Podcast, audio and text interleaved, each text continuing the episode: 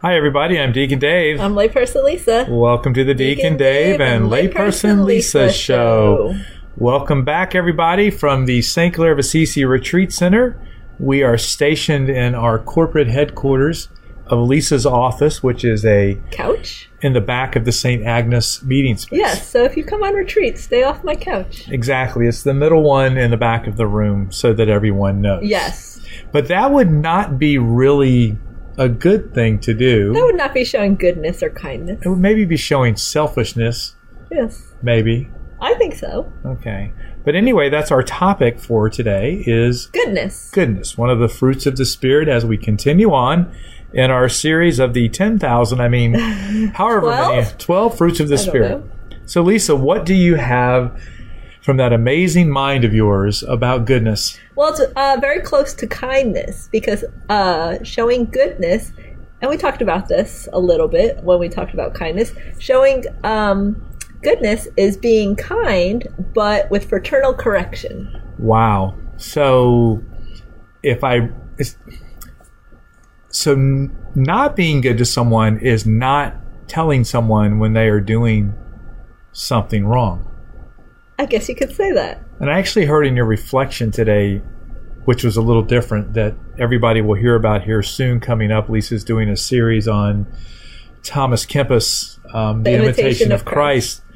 He said, I think uh, at the end, you talked about um, if you see someone, Doing evil or Yeah. something troubling. don't say something. don't don't judge them Don't because judge we're them. sinners too, and we might not do that sin, but we will. We're bound to sin. So But at the same time, out of love, out of charity, right, we are called to not judge, but to actually um, mention, correct, Well, if it's a friend, but if it's a random stranger, I don't know. Well, you know, and it gets back to Corsia, right? Um, make a friend, be a friend, bring a friend Yeah. to Christ. So Yeah. last, so in fact, yesterday I was talking with someone who I'd met for the first time, and they were sharing a lot of different stories, and like Jesus placed on my heart, you know, you should ask this guy if he goes to church. Mm-hmm.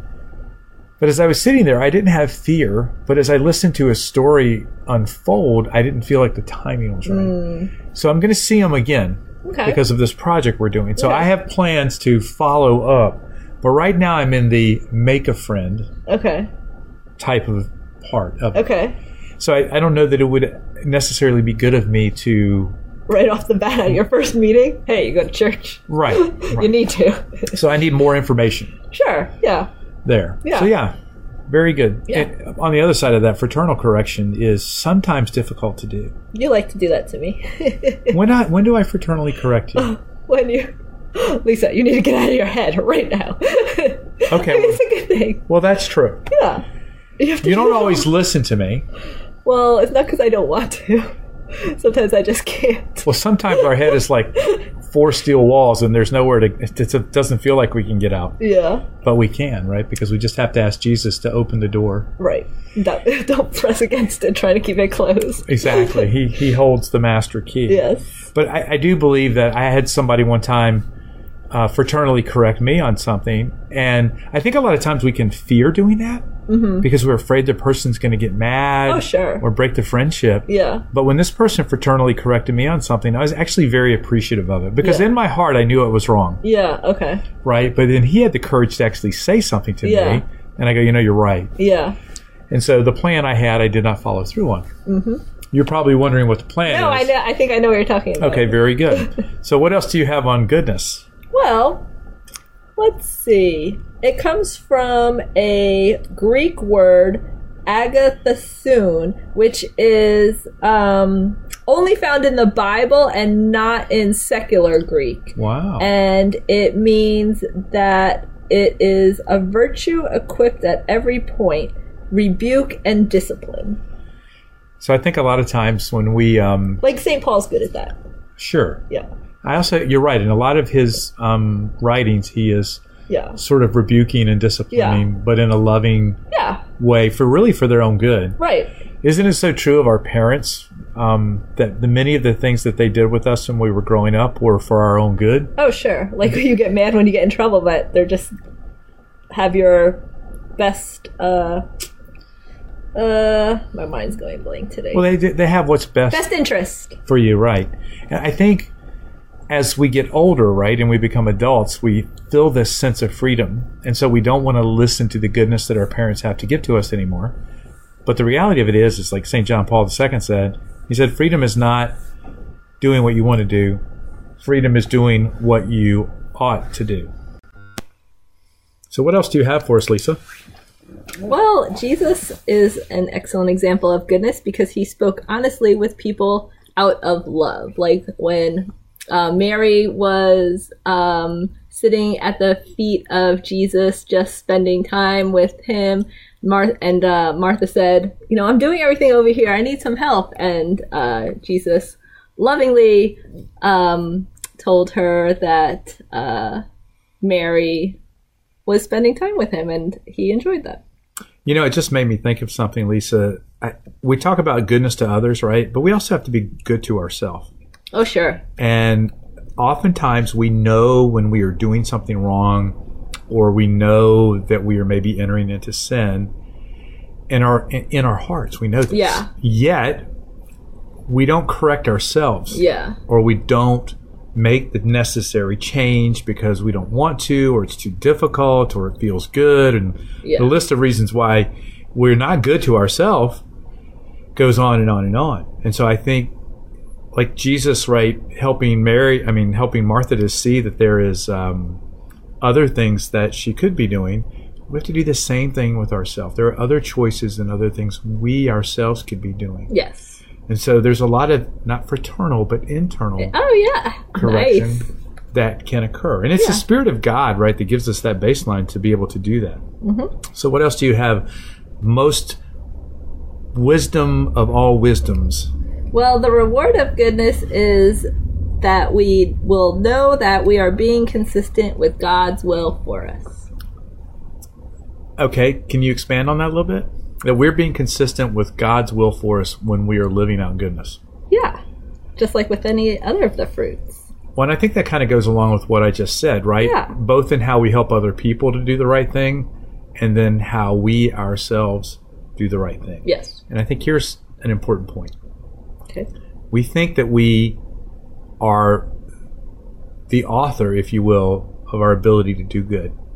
But God is, Is. always the Yes. first mover of all things good. Mm-hmm. And so when we're not doing godly things, if you will, then we're probably the first mover because it's something we shouldn't be doing, or the devil is the first mover Yeah.